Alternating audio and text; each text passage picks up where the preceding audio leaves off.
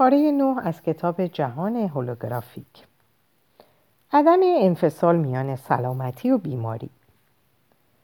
لری دوسی پزشک, پزشک بر این باور است که تصویرسازی تنها وسیله نیست که ذهن هولوگرافیک قادر است جهت ایجاد تغییرات جسمانی به کار برد. راه دیگری هم هست که همان تشخیص تمامیت پیوسته همه چیز هاست همانطور که دوستی می‌گوید ما اغلب مایلیم بیماری را به عنوان چیزی خارج از وجود خود در نظر بگیریم. امراض از بیرون میآیند و ما را احاطه می کنند و سلامتی ما را به خطر می اندازند. اما اگر زمان و مکان و هر چیز دیگری که در این عالم است واقعا از هم جدایی ناپذیرند پس نمی‌توان میان سلامتی و بیماری نیز تمایزی قائل شد. حال چگونه می‌توان این دانش را عملا در زندگی خود به کار بست؟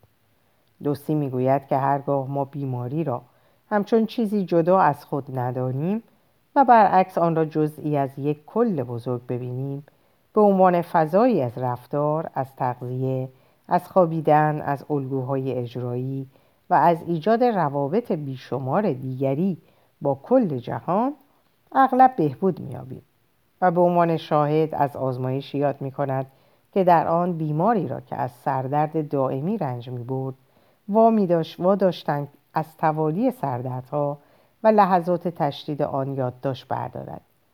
گرچه این گزارش را جهت اقدامات اولیه آماده سازی بیمار برای درمانهای بعدی می‌خواستند اغلب بیماران اغلب بیماران دریافتند که وقتی شروع به نوشتن یادداشت کرده بودند سردردشان فروکش کرده و از بین رفته دوسی از آزمایش دیگری نام می برد که در آن از گروهی که گروهی از کودکان قشی و خانواده هایشان در کنار هم فیلم ویدیویی گرفتند. اغلب پرخوش های عاطفی زیادی در طول این تجمع ها به چشم می‌خورد که غالبا پس از آنها حمله سر به بیمار دست می‌داد. وقتی همین تصاویر ویدیویی را به کودکان نشان دادند و آنها دیدند که رابطه این پرخوش های عاطفی و حملات سر چگونه است دیگر از قید حملات آزاد شده بودند چرا؟ چون با یادداشت برداشتن و نگاه کردن به فیلم ویدیویی بیماران می توانستند شرایط خود را در ارتباط با الگوی بزرگتر زندگیشان تماشا کنند. وقتی این اتفاق روی می دهد دوستی می گوید بیماری را, بیماری را دیگر نمی توان همچون مرضی مزاحم که از جای دیگر ریشه گرفته دید. بلکه می باید به عنوان بخشی از فرایند زندگی به سان کلیتی ناشکستنی به درستی و به دقت توصیف کرد. وقتی نقطه وضوح دید ما اصل اتصال و یکی بودن است و نه تجزیه و انفصال صحت و سلامتی به طبع آن خواهد آمد.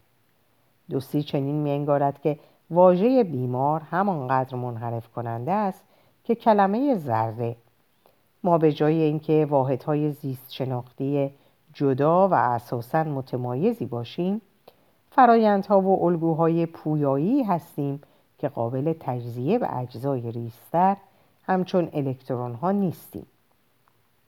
افزون بران ما متصل هستیم. به نیروهایی که هم بیماری میآفرینند هم سلامتی و متصل به باورهای موجود در جامعه من و متصل به نگره های دوستان به خانواده به پزشکمان و متصل به تصاویر و اعتقادات و حتی به واجه هایی که جهت درک جهان به کار می‌بریم. در یک جهان هولوگرافیک ما در عین حال به بدنهای خود متصلیم. و در صفحات قبل پاره ای از شیوه هایی را که این اتصال ها جهت تجلی خود به کار می‌برند دیده ایم. اما راه و روش های دیگری هم هست. شاید بی نهایت راه. همانطور که پریبرام می‌گوید اگر هر بخش از بدن ما واقعا انعکاسی از کل است پس میباید هر گونه سازوکار کنترل آنچه در بدن ما میگذرد نیز در کار باشد. هیچ چیز در این مرحله مشخص و قطعی نیست. با توجه به نادانی ما نسبت به این موضوع به جای این پرسش که ذهن چگونه هولوگرافیک وار بدن را کنترل می کند باید این پرسش مهمتر را پرسید که دامنه این کنترل تا به کجاست؟ آیا محدودیتی برای آن وجود دارد و اگر چنین است این محدودیت ها چیست؟ و این همان پرسشی است که ما اینک نظر خود را بدان معطوف می‌کنیم. قدرت درمان کننده هیچ چیز. پدیده پزشکی دیگری که نشانگر تسلط ذهن بر بدن است تأثیر دارونماست. دارونما یا داروی کاذب عبارت از هر گونه درمان پزشکی است که عمل خاصی روی بدن انجام نمی دهد بلکه به کار می رود تا بیمار را سرحال آورد. یا از او به صورت عاملی مهار کننده در آزمایش به اصطلاح کوری مضاعف استفاده شود. در این آزمایش ای را مورد درمان واقعی قرار می دهند و دسته دیگر را مورد درمان کاذب. و در این میان نه پژوهشگران می‌دانند به کدام دسته تعلق دارند و نه آنهایی که مورد آزمایش قرار گرفتند. و این همه از آن روز که بتوان نتایج درمان واقعی را دقیق تر به دست آورد. معمولا در آزمایش های دارویی قرص های شکری را به عنوان دارونما به کار می‌برند و همچنین محلول آب نمک را گرچه دارونما همیشه لازم نیست دارویی باشند. خیلی ها بر این باورند که درمانهای غیر سنتی از قبیل استفاده از بلورها دستبندها و گردنبندهای مسی و غیره نیز از همین ترفند دارونمایی بهره می‌برند. حتی عمل جراحی نیز می‌تواند همچون دارونما مورد استفاده قرار گیرد. در دهه 1950 بیماری آنژین صدری یعنی درد قفسه سینه و بازوی چپ که حاصل کاهش جریان خون در قلب است را معمولا با عمل جراحی درمان می‌کردند. سپس چند تن از پزشکان مبدع تصمیم گرفتند آزمایش هایی به عنوان به عمل آورند که در آنها به جای عمل جراحی مرسوم که شامل مسدود ساختن شریان می‌شد سینه بیمار را بشکافند و دوباره بدوزند. و عجیب اینکه بیمارانی که مورد جراحی کاذب قرار گرفته بودند همانقدر بهبود یافتند که بیماران واقعا و کاملا جراحی شده. در نتیجه معلوم شد که جراحی کامل به موقع نوعی دارونمایی است و همان تاثیر دارونمایی را بر بیمار می‌گذارد. با این حال توفیق جراحی های کاذب نشان می دهد که در وجود ما عمیقا توانایی مهار کردن و چیره شدن بر بیماری آنژین صدری وجود دارد. و این همه قضایا نیست.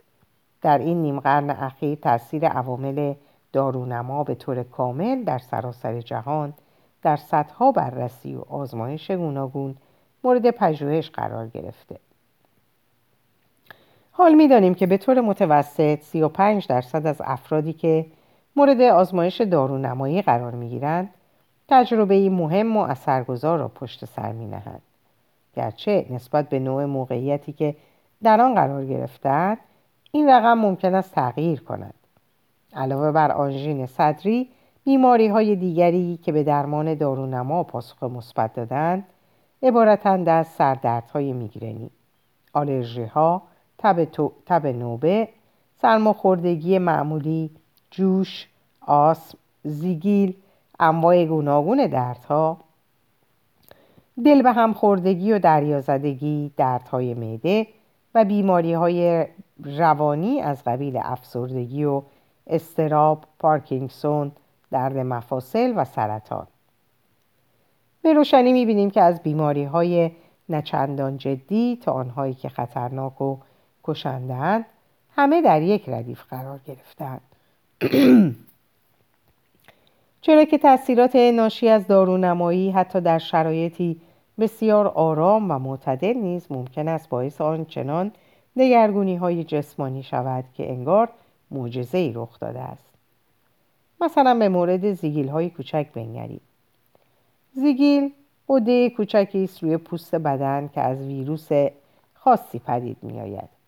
زیگیل ها از جمله قدهایی هستند که به آسانی می توان آنها را با استفاده از روش دارونمایی درمان کرد. چنانچه در آین ها و مراسم قومی بسیار زیادی که توسط فرهنگ های گوناگون شکل گرفته تا بتوان از شر این قده ها خلاص شد مشاهده می شود. در واقع هر گونه مراسم و آینی خود نوعی دارونمایی است. لوئیس تامس که رئیس یکی از مراکز درمان بیماری های سرطان در نیویورک است از قول یکی از پزشکان نقل می کند که وی چگونه با مالیدن صرفا مایه بنفش رنگ بیخطری روی زگیل های بیمارش آنها را به کلی از بین برد. تامس معتقد است که جهت تبیین این معجزه کوچک اگر بگوییم که اینها همه ناشی از کارکرد ذهن ناخودآگاه است دست کم گرفتن تاثیرگذاری دارون نماهاست او می‌گوید اگر ناخودآگاه من قادر باشد دریابد که چگونه میباید سازوکار لازم جهت دفع آن ویروس نابکار را به کار اندازد و نیز بداند که همه سلول های گوناگون را چگونه در نظم و ترتیبی درست آرایش دهد تا ضایعات پوستی را از بین ببرد؟ پس تنها چیزی که می‌توان گفت این است که ناخداگاه من بسیار پیشرفته تر از خود من است. میزان تاثیرگذاری یک دارونما در هر موقعیت خاص نیز بسیار فرق می‌کند. در نه فقره از بررسی ها و آزمایش ها به اصطلاح کوری مضاعف که در آن دارونماها را به جای آسپرین به کار می‌برند ثابت شد که 54 درصد دارونماها تا به همان میزان داروی واقعی اثر گذارند. شاید از این واقعیت بتوان چنین دریافت که در مقایسه با داروهای مسکن قویتر نظیر مورفین دارونما چندان تأثیری ندارد ولی اصلا چنین نیست. در شش مورد بررسی کوری مضاعف 56 درصد دارونماها به همان نسبت مورفین در کاهش درد موثر بودند چرا؟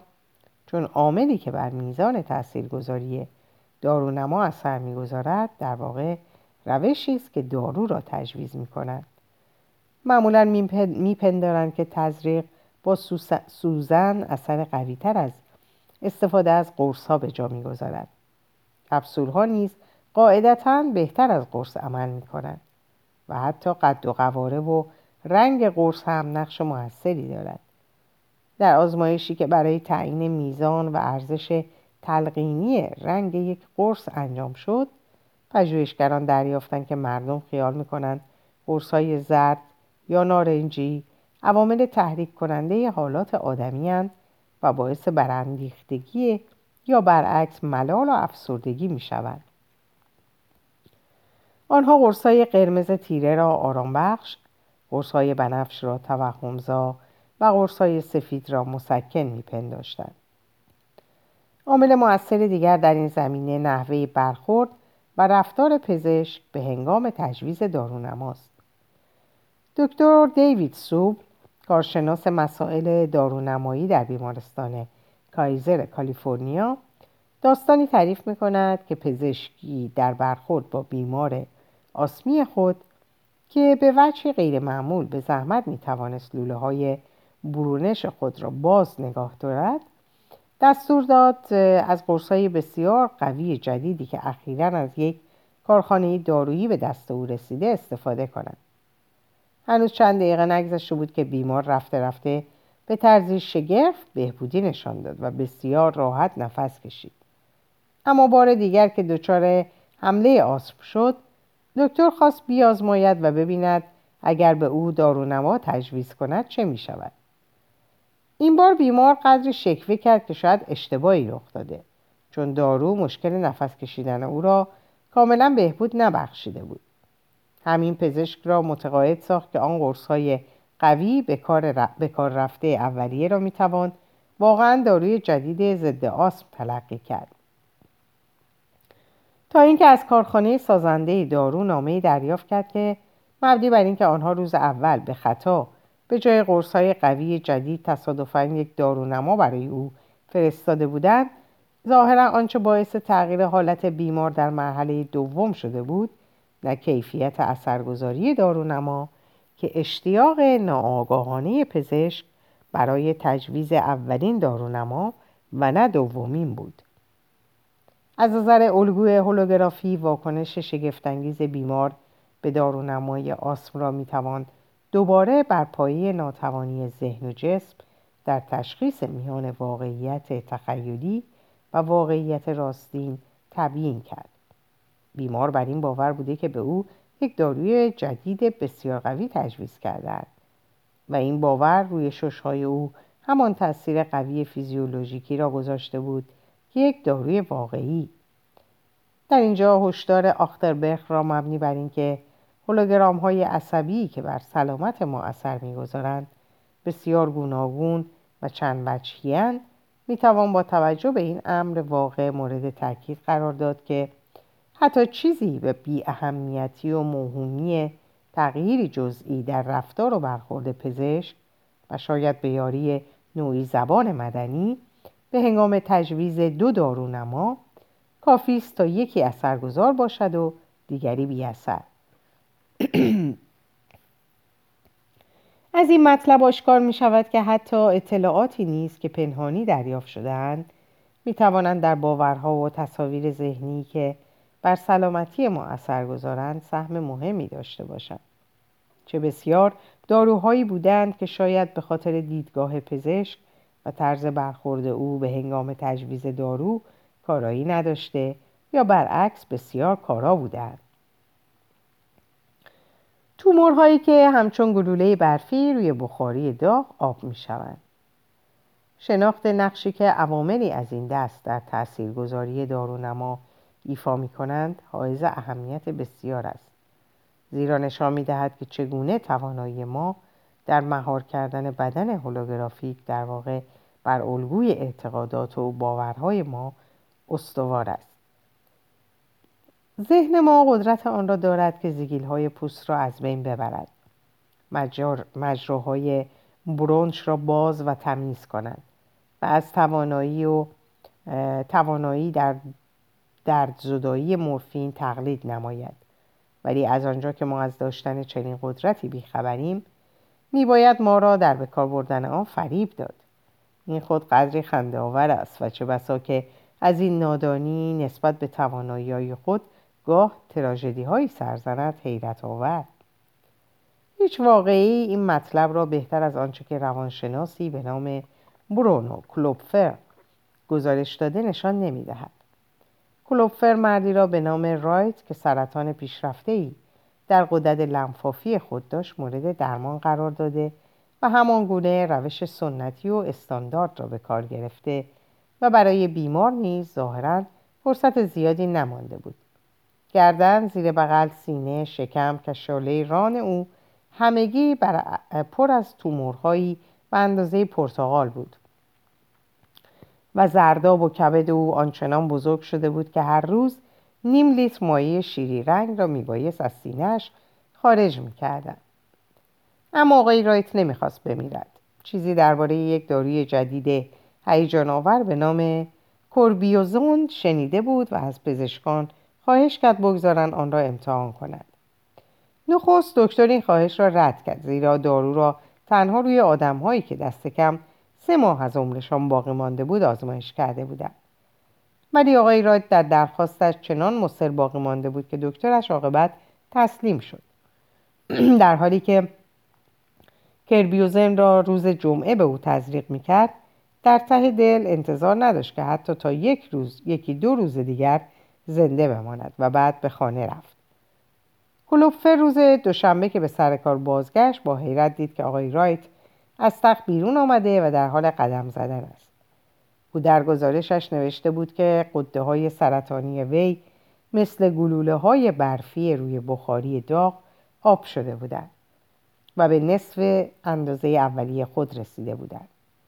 کاهش سریع اندازه تومور بسیار سریعتر از آن بود که حتی تابش قوی ترین اشعه ایکس هم بتواند چنان کند. ده روز پس از اولین روز استفاده از درمان با کوربیوزن آقای رایت بیمارستان را ترک گفته و تا آنجا که پزشکان از آن داشتند از شر سرطان خلاص شده بود. وقتی او را به بیمارستان آوردند به ماکس اکسیژن نیاز داشت. ولی آن هنگام که آنجا را ترک می‌کرد آنقدر سرحال شده بود که هواپیمای خصوصیش را تا دوازده هزار پا بدون کوچکترین ناراحتی به پرواز درآورد. حال رایت تا دو ماه خوب بود تا به تدریج مقالاتی درآمد در درآمد. مبنی بر اینکه کوربیوزن در واقع هیچ اثری بر سرطان غدد لنفاوی ندارد. آقای رایت که طرز فکری بسیار منطقی و علمی داشت بسیار افسرده شد. بیماری اوت کرد و او را به بیمارستان بازگرداندند. این بار پزشکش کوشید دست به آزمایش دیگری بزند. او به رایت گفت که چیزی از قدرت شفادهندگی کوربیوزن کم نشده و تنها بخشی از داروهای ارسال شده اولیه به علت مشکلات انتقال فاسد شده بودند و سپس توضیح داد که او اینک به اصاره جدید بسیار قریز شده ای از همان که کوربیوزن کوربیوزن اولیه دست یافته که می‌خواهد آن را برای رایت تجویز کند. البته پزشک داروی جدیدی در اختیار نداشت و می‌خواست به آقای رایت آب خالص تزریق کند جهت ایجاد فضایی لازم پزشک حتی قبل از تزریق دارونما مراحل گوناگون و دقیقی را جلوی چشم بیمار یک به یک طی کرد. باز هم نتایج حیرت آور بود. توده های تومور آب شدند آب سینه ناپدید گشت و رایت به سرعت سلامت خود را باز یافت و حالش بسیار خوب شد. تا دو ماه علائمی دیده نشد. تا اینکه انجمن پزشکی آمریکا اعلام کرد که نتیجه یک بررسی سرتاسری در آمریکا نشان داده که کوربیوزن در درمان سرطان دارویی بیارزش است. این بار ایمان رایت به کلی در هم شکست. قدای سرطانی دوباره پدیدار شدند و او دو روز بعد مرد. داستان رایت دردناک است ولی حاوی پیغامی قوی. اگر ما آنقدر خوش اقبال باشیم که بتوانیم از باورهای موجود فرا گذریم و نیروهای شفابخش درونیمان را به فعالیت و تحرک واداریم. خود می توانیم سبب شویم که تومورها در عرض یک شبانه روز آب شوند. در مورد استفاده از کوربیوزن فقط یک نفر درگیر بود ولی موارد مشابه بسیار دیگری موجود است که بیشمار کسان را درگیر کرده است. مثلا عامل شیمی درمانی خاصی را که سیس پلاتینیوم نامیده می شود در نظر بگیرید. وقتی سیس پلاتینیوم نخستین بار در دسترس قرار گرفت آن را نیز داروی حیرت آور تلقی کردند و 75 درصد از کسانی که از آن استفاده نمودند بهبود یافتند. ولی پس از آنکه نخستین موج هیجان هیجان به کار بردن آن تخفیف یافت میزان تاثیرگذاریش به 25 تا 30 درصد کاهش یافت آشکارا بیشترین مزیتی که از سیس پلاتینیوم به دست می آمد به خاطر تاثیر دارونماییش بود آیا داروها واقعا اثرگذارند؟ رویدادهایی از این دست به طرح پرسش مهمی می انجامد. اگر دارویی نظیر کوربیوزن و سیسپلاتینیوم وقتی بدان باور داریم اثرگذارند و وقتی بدان باور نداریم بی اثرند آیا همین مطلب در مورد خاصیت و طبیعت داروها به طور کلی صادق نیست؟ پرسش مشکلی است با این حال سرنخهایی موجود است مثلا هربرت بنسون فیزیکدان از دانشگاه پزشکی هاروارد به این نکته اشاره می کند که اکثر روش های درمانی به کار رفته در قرون گذشته از زالو انداختن گرفته تا مصرف خون سوسمار جز به خاطر تاثیر دارونماییشان که بیشک لاقل در بسیاری موارد موثر بوده کارآمدی دیگری نداشتند.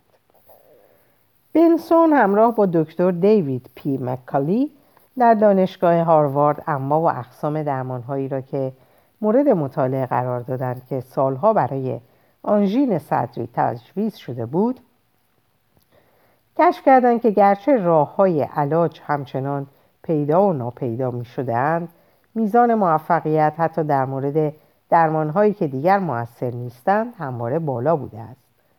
از این مشاهدات چنین برمیآید که تاثیر دارونما نقش مهمی در پزشکی, پزشکی گذشتگان ایفا کرده است.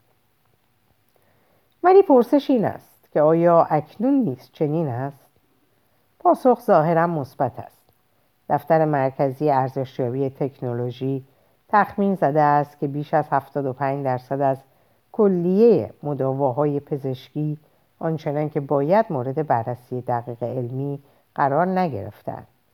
رقم 75 درصد در این حال نشان می‌دهد که پزشکان شاید هنوز هم مشغول تجویز دارونما هستند و خود نمی‌دانند.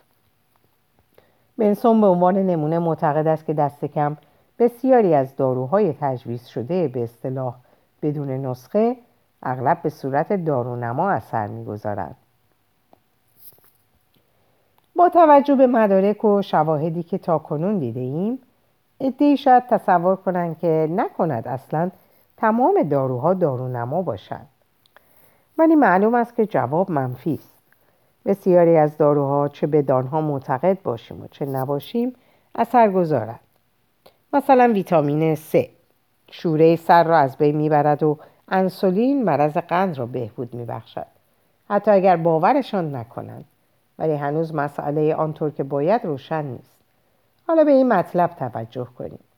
روزی در سال 1962 دکتر هریرت لینتون و دکتر رابرت لانگز در جریان بررسی یک آزمایش به شاگردان خود گفتند که می‌خواهند روی اثر LSD آزمایشی کنند. و به آنها به جای LSD دارونما خوراندند.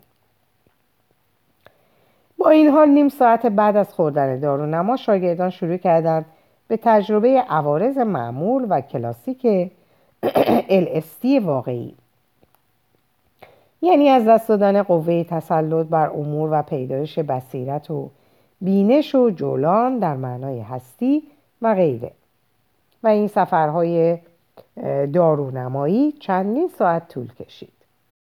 چند سال بعد در 1966 روانشناس مشهور هاروارد آقای ریچارد آلپرت به مشرق زمین سفر کرد تا مردان مقدسی را بجوید که بتوانند به او طرز بصیرتیابی از ادراک تجربه LSD را بیاموزد با چند تن برخورد کرد که بعدشان نمی آمد LSD مصرف کنند و اثرش را تجربه کنند و جالب این که هر یک واکنشی خاص نشان داد. یکی گفت که داروی خوبی است ولی تجربهش به خوبی تجربه مراقبه یا مدیتیشن نیست. یکی دیگر یکی لامای تبتی شروع کرد که فقط باعث سردردش شده است. شکوه کرد که باعث سردردش شده است. اما واکنشی که برای آلپرت جذابتر از همه بود واکنش حکیم مقدسی بود در دامنه تپه های هیمالیا. از آنجا که این مرد مقدس بیش از 60 سال سن داشت نخست آلپرت برام بود که به او مقدار کمی بدهد بین 50 تا 75 میکروگرم.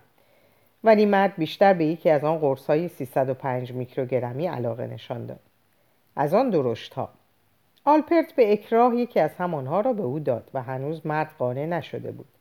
با چشمکی از او یکی دیگر خواست و بعد یکی دیگر و همینطور تا 915 میکروگرم LSD را روی زبان گذاشت که بنا به هر معیاری برای یک وعده دوز بسیار یک وعده دوز بسیار زیادی است. و یک جا همه را بلعید. در مقام مقایسه دکتر گروف در هر نوبت از آزمایش حدود 200 میلی گرم میکروگرم به کار می برد. آلپرت وحشت زده نگاه می‌کرد. منتظر بود که مرد شروع کند به رقصیدن و دستفشانی و قریف کشیدن. ولی برعکس مرد مقدس طوری رفتار می‌کرد انگار اتفاقی نیفتاده است. باقی روز را همانطور ماند با رفتاری موقر و آرام مثل همیشه جز نگاه های زودگذری که گاه به گاه از زیر چشم به آلپرت میانداخت. الاستی ظاهرا خیلی کم روی او تاثیر گذاشته بود یا هیچ تاثیری روی او نگذاشته بود. آلپرت چنان از این تجربه به هیجان آمده بود که متقاعبا بررسی و تجربه LSD را رها کرد. نام خودش را هم عوض کرد و گذاشت رامداست و رو به عرفان آورد. لذا خوردن یک دارونما ممکن است به خوبی همان تأثیری را ایجاد کند که داروی واقعی و برعکس خوردن داروی واقعی ممکن است هیچ تأثیری بر جا نگذارد. این وضعیت وارونگی غذایا را در آزمایش هایی که با امفتامین ها کردن نیز به اثبات رساندند در یکی از آنها 20 نفر داوطلب را در دو اتاق مجزا جا دادند. در اتاق اول به نه نفر آمفتامین آمفتامین تحریک کننده دادند و به دهمی باربیتورات خواب آور در اتاق دوم موقعیت را برعکس کردند.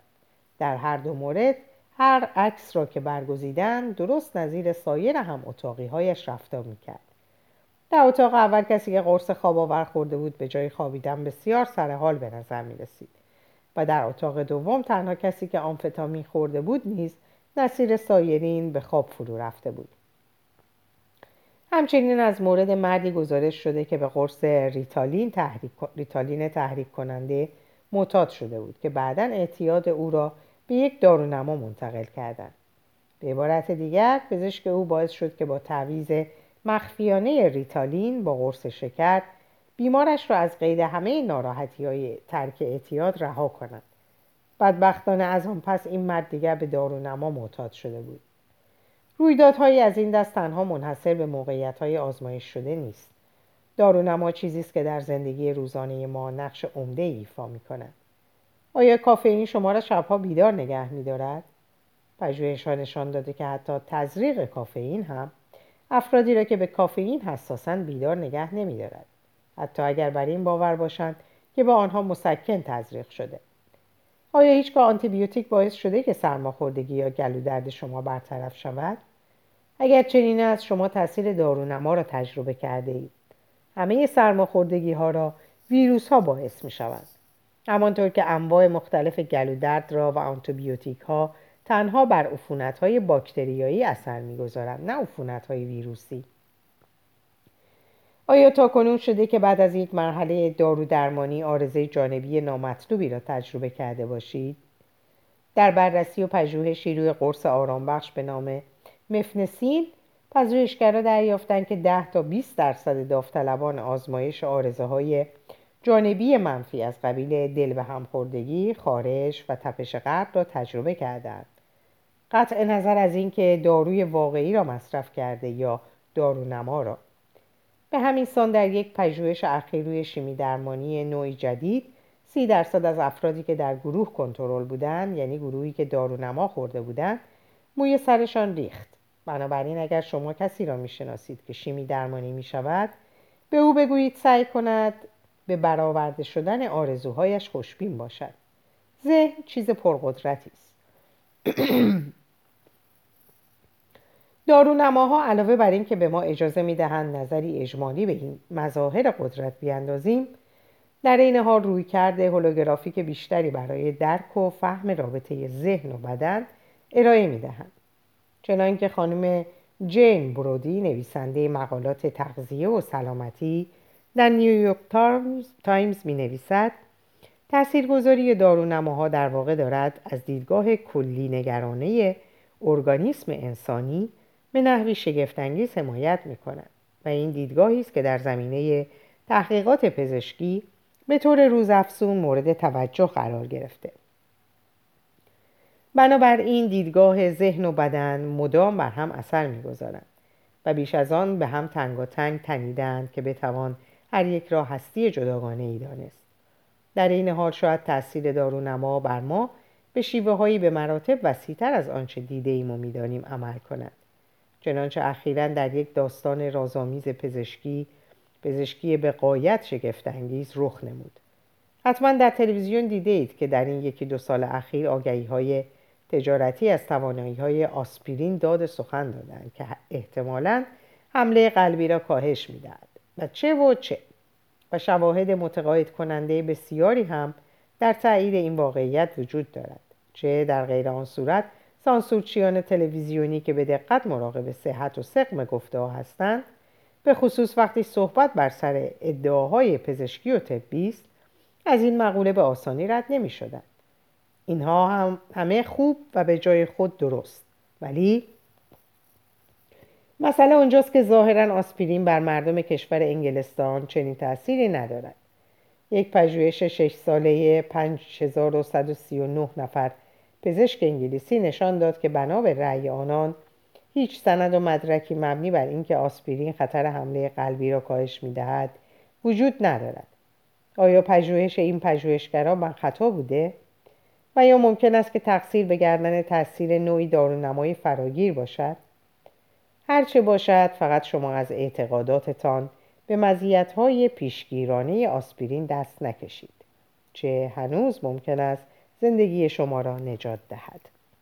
در اینجا به پایان این پاره می‌رسم. اوقات خوب و خوشی براتون آرزو می‌کنم و خدا نگهدارتون باشه.